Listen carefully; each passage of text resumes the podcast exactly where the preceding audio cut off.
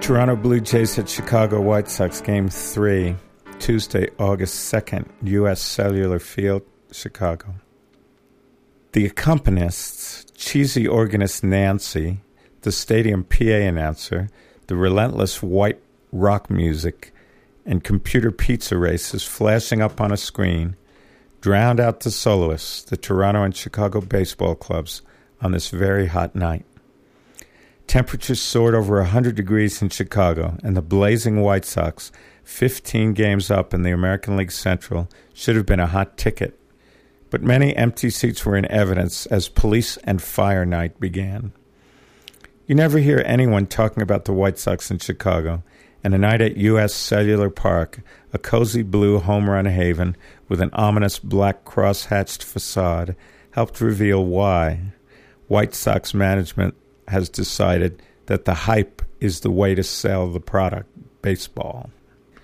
There was such a barrage of phony, noisy goop being forced at the fans every moment that it was hard to grasp that there was a ball game going on.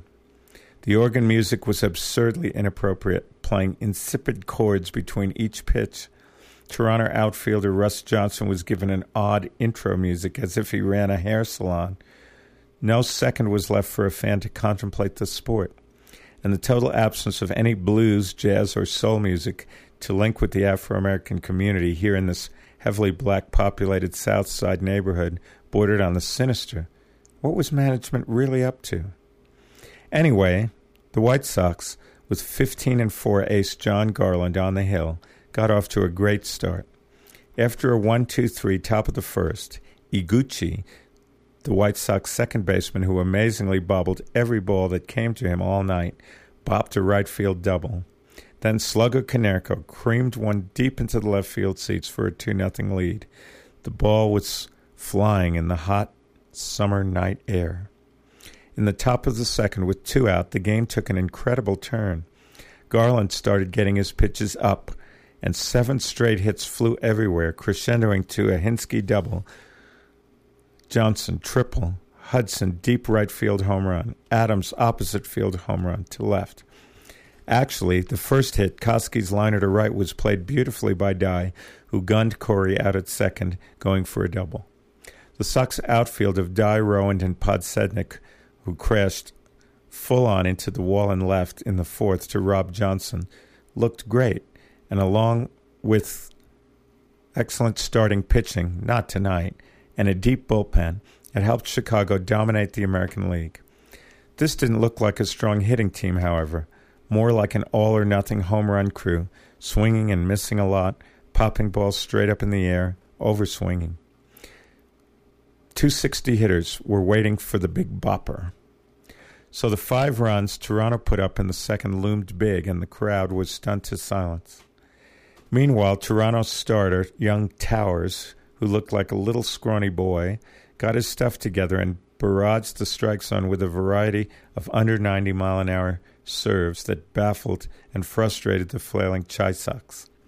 By the fourth, fiery Ozzie Guillen, the outspoken Sox manager who didn't like the called third strikes on Everett and Konerko in the third, was riding the home plate umpire relentlessly and finally got tossed. Guillen came out and had his say to the fans' chant of Ah Z, Ah Z. But the ploy of protecting his man and trying to fire them up was as irrelevant to scoring runs as was Nancy's organ noodlings. Towers only gave up one run in seven and two thirds innings of hard work before giving way to Speier in the eighth. Meanwhile, little leadoff man Adams spanked another home run to right field in the fifth, and like in the second, Zaun, Hinske, and Johnson got three hits in a row in the sixth to chase the ineffective Garland, who looked pretty disgusted with himself. On a night heaped with irrelevancy and absurdity, more strangeness continued in the eighth. Towers, with magnificent control all night long, was tiring, and grazed Pierzynski on the elbow with two away and was taken out for Speier, who promptly threw one that almost decapitated Jermaine Dye, hitting him high on the shoulder and leaving him lying in the dirt for minutes before bravely rising and taking first.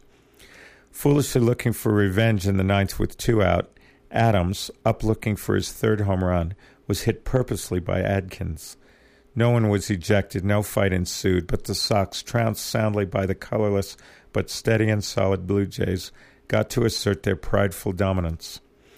This Sox team looks a little cocky and a little privileged and whiny with their huge division lead, and they need to focus on playing good baseball the rest of the way instead of empty swagger, or they will be dead meat in the playoffs to serious teams like Boston, New York, and Oakland, who don't waste time with such things. Maybe the whole Sox corporate image of fluff instead of substance will undo the ball club in the end. Postscript The Sox swagger actually worked. After blowing the whole 15 game lead down to three and almost getting overtaken by Cleveland, the Sox regained their balance and went all the way to the World Series on a combination of swagger and fantastic pitching. Toronto stayed colorless and hopeless and need to insert some life into their team if they want to compete next year.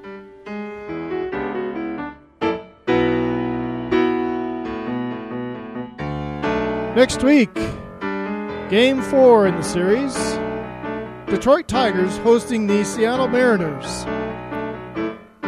Thanks for listening. Tell all your friends about the baseball trip at the iTunes Music Store.